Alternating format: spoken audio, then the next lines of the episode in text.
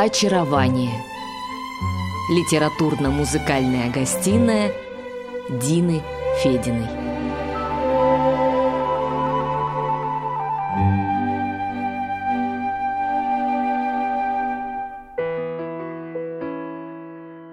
Четыре графини Алексея Толстого.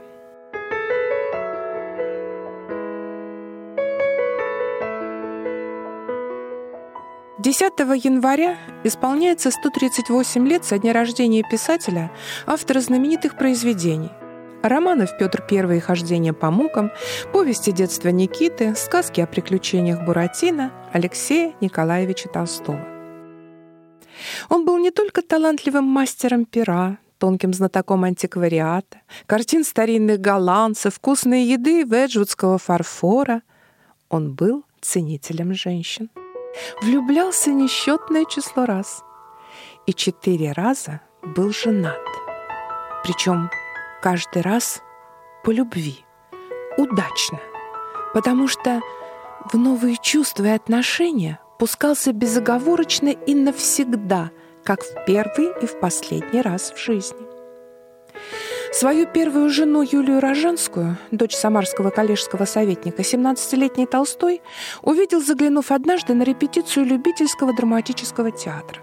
Юноша сразу обратил внимание на исполнительницу главной роли и с тех пор не пропускал ни одного спектакля, ни одной читки, ни одного прогона.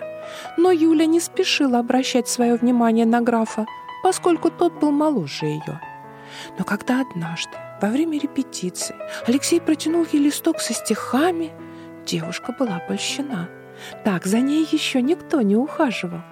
Посмотреть мне достаточно в серые очи, Чтоб забыть все мирские дела, Чтоб в душе моей темные ночи Ясным днем заменила весна. И вскоре они начали встречаться не только на репетициях. После окончания реального училища Толстой мечтает о дальнейшей учебе и собирается ехать поступать в Петербург, в технологический институт. Уговорила Юлю ехать вместе. Советовал, что ей, как дочери врача, прямая дорога в столичный женский медицинский институт. Так они и поступили. А без родительского надзора осмелились на многое, даже поселились вместе, сняв общую комнату у бывшей актрисы — Молодая кровь бурлила, желания зашкаливали, и вскоре Толстой стал ловить себя на мысли, что оценивает Юлю как будущую жену, и что эта мысль его радует. Они понимают друг друга, их тянет друг к другу. Зачем же разлучаться? Юля с радостью встретила предложение Алексея выйти за него замуж, и он начал бомбить родных письмами. Свадьбу лучше всего справлять в Тургеневе, но не забудьте, что числа 4 июня начнется пост, и венчать уже не станут до августа. Помимо поста была и другая веская причина. Юля была уже беременна. Летом 902-го, после экзаменов, они отправились в Самару к родителям, а затем в дедушкино имение Тургенева, где 3 июня венчались в местной церкви. На момент женитьбы Алексею исполнилось 19, Юлии — 22. Конечно, Юленьке мечталось, чтобы это знаменательное событие прошло более торжественно и пафосно. Лучше бы в Петербурге. Ну и в губернской Самаре неплохо. Она с трудом смирилась, что венчание прошло в обычной деревенской церкви. Но предстоящее материнство примеряло ее с действительностью. И в январе 903 года родился их первенец, сын Юрий.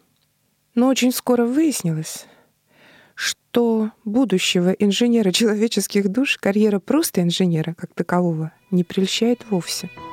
Толстой резко меняет свои планы. Он теперь хочет посвятить себя искусству, начинает писать стихи, и его семейная жизнь стала потихоньку рушиться. Первой жене первой графине Толстого Юлии Васильевне в девичестве Рожанской очень не повезло.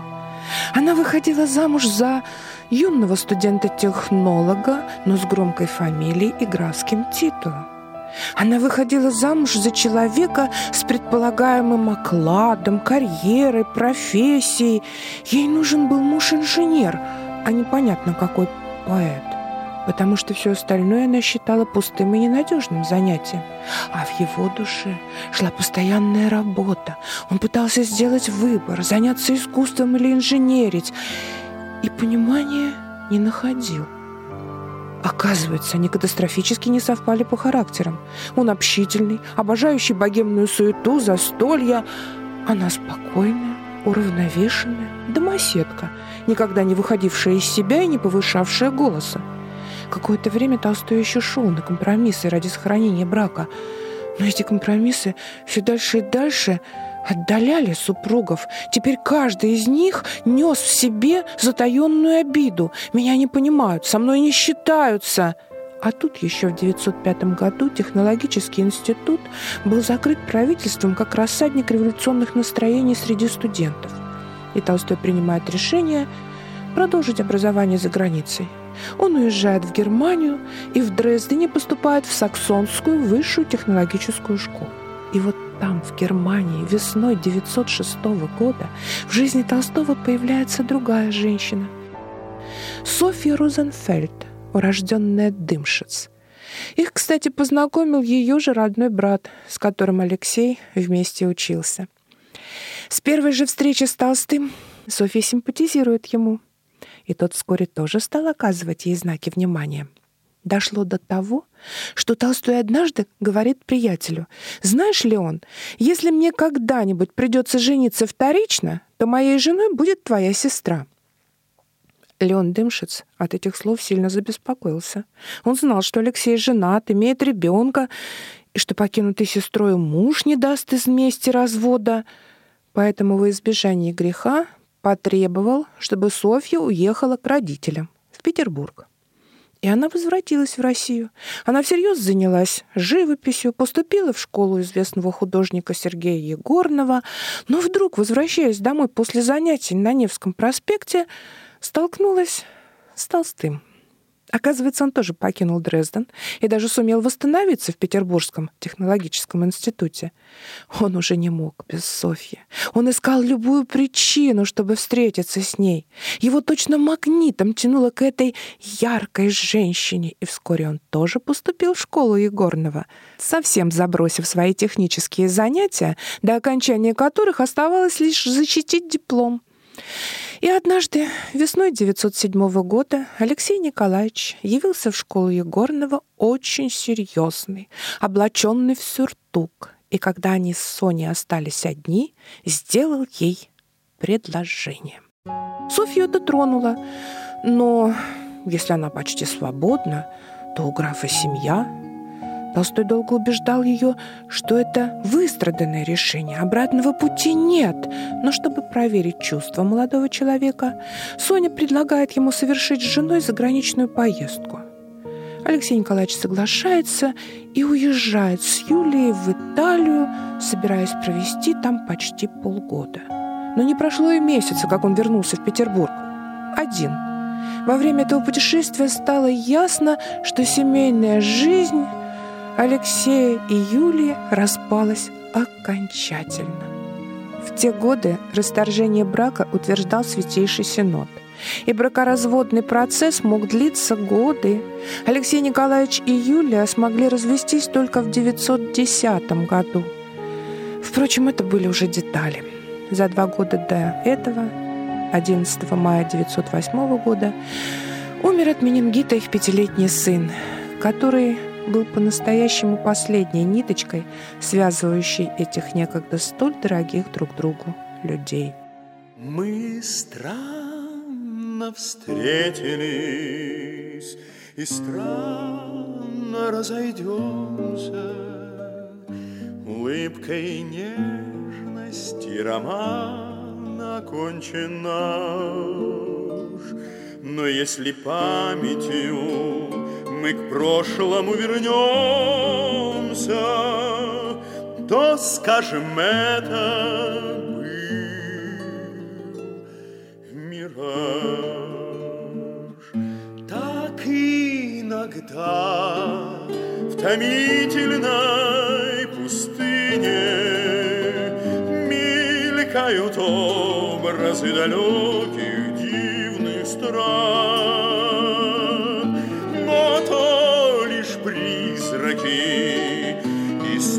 небо синее, и вдаль бредет усталый караван. И мы лишь путники, обмануты миражем, тесны неверные, не в силах уберечь. Мы никогда не расскажем Всей тайны наших странных встреч. Так иногда в томительной пустыне Мелькают образы далеких дивных стран, Но то лишь призраки, снова небо синее, И вдаль бредет усталый караван. С июля 1907 года неразведенные Алексей и Соня стали жить вместе. Три первых особенно счастливых совместных месяца они провели на даче на Карельском перешейке, в местечке Келомяке, в маленьком одноэтажном домике, на крышу которого Толстой тут же прибил плакат «Белый сытый кот гуляет по зеленому лугу», что в полной мере отражало его тогдашнее состояние. Итак, в жизни Алексея Толстого появилась вторая графиня, пусть незаконная, не венчанная, зато такая любимая, близкая по духу и замыслам, подходящая к его новой жизни. И в конце 907 года они надумали совершить поездку за границу, которую рассматривали как свое свадебное путешествие. И их дорога была, конечно же, в Париж, город любви и искусств. А по возвращении из Парижа Толстой начинает активно печататься, в основном в Петербурге, и даже пытается взять себе псевдоним Мирза Турген, но потом решает, что ему совершенно по силам быть еще одним Толстым в русской литературе. И в этот период вместе со своей невенчанной женой Алексей Николаевич часто посещает ряд писательских домов, литературных вечеров, встречается с Куприным, Вячеславом Ивановым, Алексеем Ремезовым, Вересаевым, Леонидом Андреевым, а яркая и харизматичная Соня вполне вписывается в излюбленный модерном образ смесь Серафима и дьяволицы. Что это означает? Это означает полную раскрепощенность, вплоть до того, что она, она танцевала обнаженной в скандально знаменитом спектакле «Ночные пляски», который в кабаре «Бродячая собака» поставил сам Мейерхольд, а роли в нем исполняли поэты, художники, их жены и музы.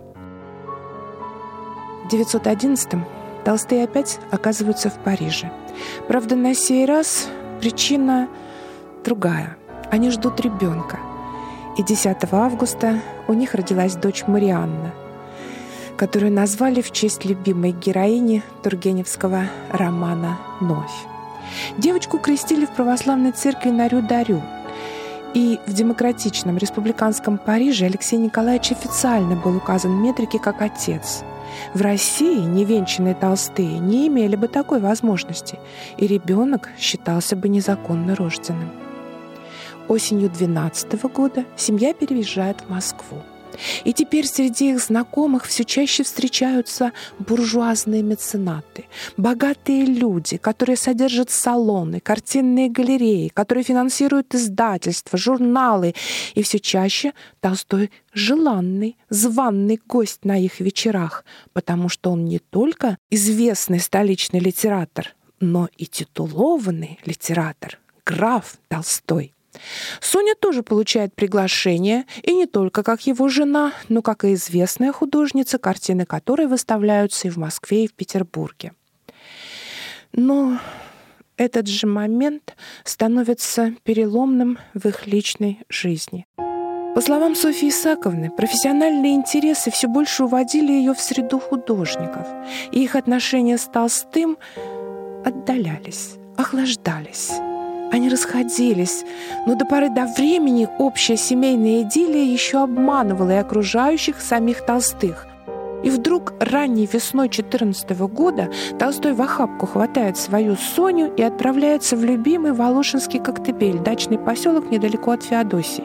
Еще совсем недавно, пару лет назад, они были так счастливы в этом месте, а теперь, гуляя по окрестностям Коктебеля, Толстой с привычной ему прямотой говорит, «Я чувствую, что этой зимой ты уйдешь от меня». Но он пытается все вернуть, а вернуть не удается. И вовсе не зимой, а в разгар лета 14 года Софья предпочитает Толстому молодого художника-авангардиста Владимира Татлина. Впрочем, если честно говорить, в это время Толстого уже связывают романтические отношения с Натальей Крандиевской. В час роковой, когда встретил тебя, трепетно сердце забилось во мне, страстно, безумно тебя полюбя. Весь я горю, как в огне, счастья, сколько муки ты, любовь, несешь с собой.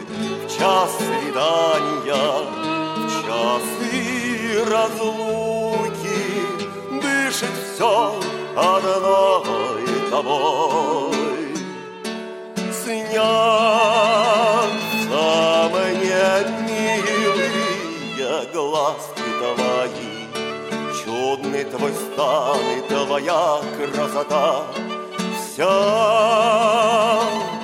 создана ты для знойной любви.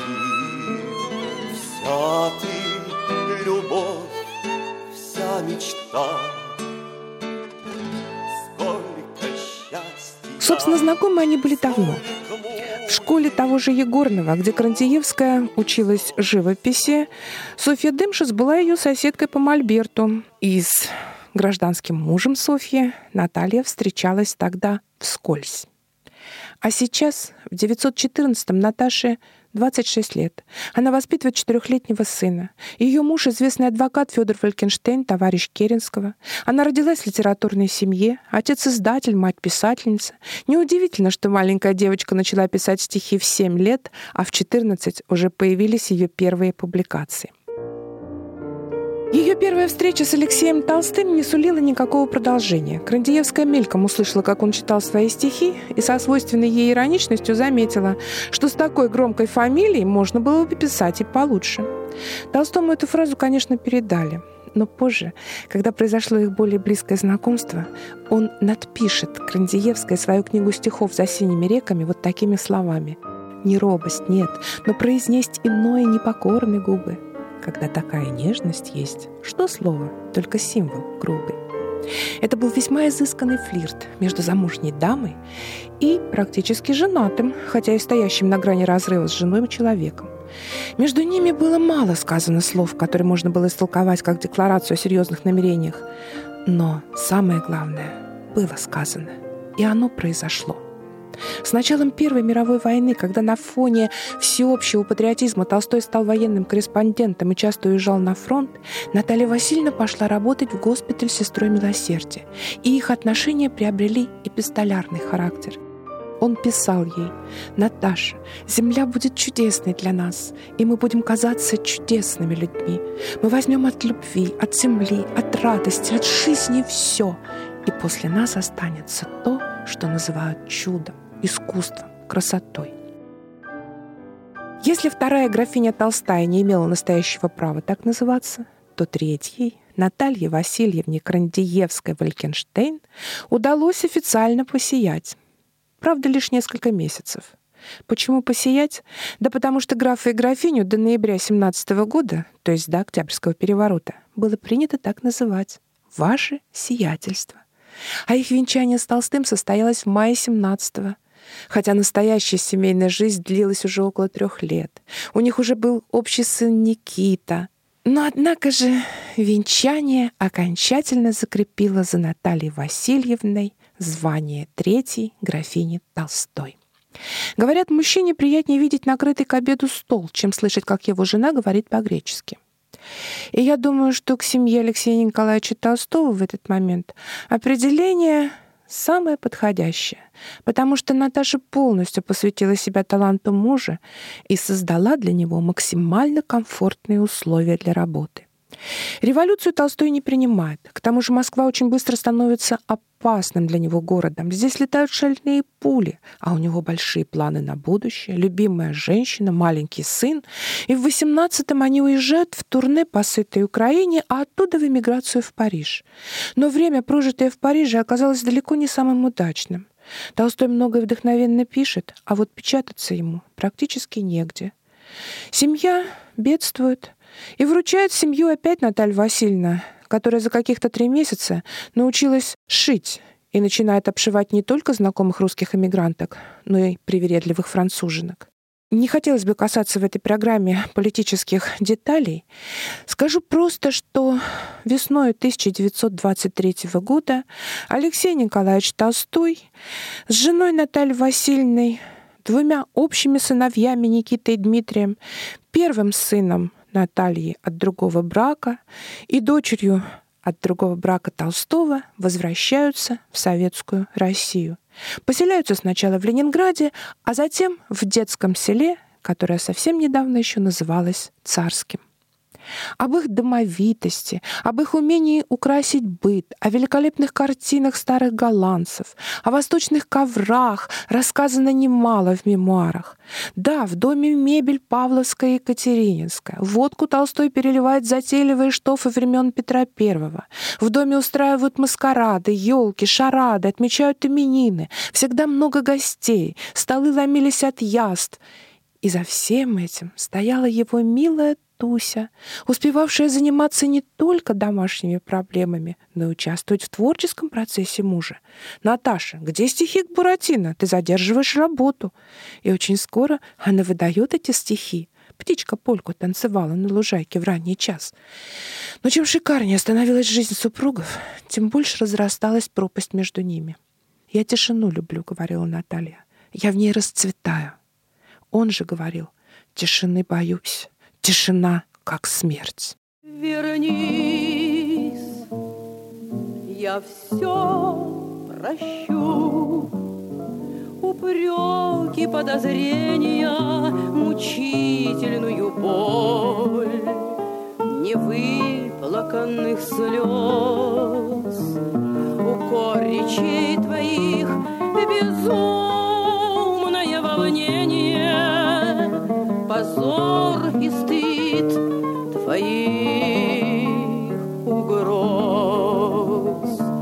Я упрекать тебя не стану, я не смею. Мы так недавно, так нелепо разошлись.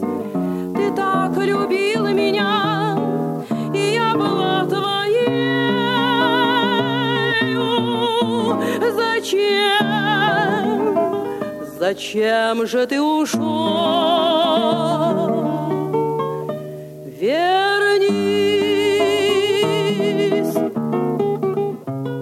Их взгляд на последовавший разрыв, естественно, диаметрально противоположен. Наталья Васильевна считала, Дальнейшие события развивались с быстротой фильма. Нанятая мной для секретарства Людмила через две недели окончательно утвердилась в сердце Толстого и в моей спальне. Таков свирепый закон любви. Если ты стар, ты не прав, и ты побежден. Если ты молод, ты прав, и ты побеждаешь. Ей 48 лет, а 52-летний Толстой в последние годы их брака, постоянно твердивший, что у него совсем нет личной жизни, был искренне убежден, что он впервые в жизни полюбил. Полюбил 29-летнюю секретаршу Людмилу Ильиничну Баршеву. Он пишет ей письма – умная, талантливая, веселая. Это очень важно, веселая. Мика, клянусь вам, вас я в первый раз в жизни полюбил человека. Вы будете героиней моих замыслов, моих романов. И Он действительно посвящает ей свой знаменитый золотой ключик, хотя писалась сказка еще в старость семье. И это было так обидно Наталье Васильевне, но теперь для него ничего не имелось никакого значения. В увлечении новым чувством, в горячке освобождения Толстой наотмашь рвет с прошлым. 15 апреля 1936 года, как видно из свидетельства бюро ЗАГСа города Ленинграда, после соответствующего развода был окончательно оформлен брак между Алексеем Толстым и Людмилой Баршевой. Так на свет появилась четвертая графиня Толстая. Быть ведущей в браке, стратегом и устроителем судеб, как Крандеевская, она не могла. Да и не особо стремилась. Роль знойной красавицы, капризной, вечно ускользающего идеала поклонения, подобно Софье Исаковне, ей была чужда. И уж тем более она не годилась ситцевой мещаночке, какой была Юлия Рожанская. У нее было иное предназначение, иная роль. Она была куколкой, милым дружком, доченькой, и для нее Толстой не жалел ничего — Всегда разбиравшийся в женских нарядах, он начинает ее наряжать. Из Праги пишет, какие куплены штучки. Я взял в посольстве одну даму ростом и фигурой приблизительно как ты и загонял ее насмерть. Он убежден, только в эти зрелые годы человек начинает во всю полноту мыслить, видеть, понимать, чувствовать и любить. И годы их последнего брака, а это без малого 10 лет, ведь Толстой умер 23 февраля 45 года, это время окончательного, официального его признания, а самое главное — процветания. Он депутат Верховного Совета, член комиссии по установлению текста Конституции, председатель секции литературы Комитета по сталинским премиям. В скобках заметим, две из них он получил при жизни. Награжден орденами Ленина и знак почета. А еще звание академика, кремлевские пайки, дача в Барвихе, автомобили. Толстой всячески вовлекал, если не сказать, тащил Людмилу в литературу, усадил рядом с собой, работать над экранизацией «Золотого ключика». Уж что она там написала пустяки, но в титрах фильма ее имя навсегда вписано как равноправного соавтора-сценариста. Окруженный заботами новой жены, Толстой продолжает работу и над Петром, который вроде бы как отставил. И критик Шкловский увидел в романе отцвет последней любви автора. Круглый, крепкий, как литой, веселый Алексей Николаевич любовался подругой царя Екатериной — Опыт и любовь не молодого, но и не состарившегося человека ярко выражена в третьей книге Петра I. Последний литературный секретарь Толстого Юрий Крестинский как-то заметил. Любовь — это ведь как жизнь. Сколько в ней разных состояний, красок, страстей, желаний, развитий и превращений души и тела. Конечно, многое зависит от человека.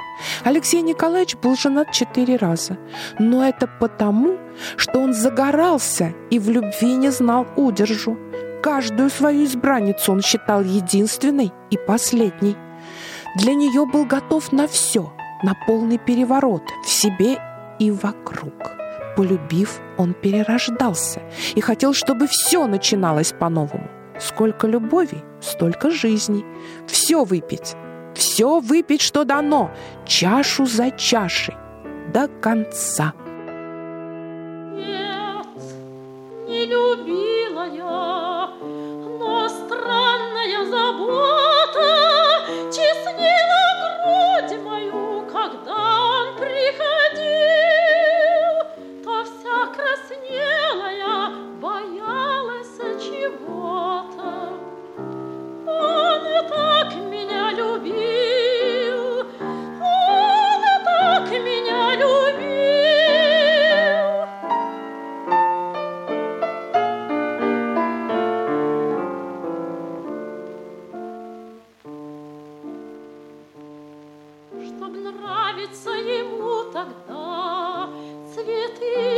Цветы и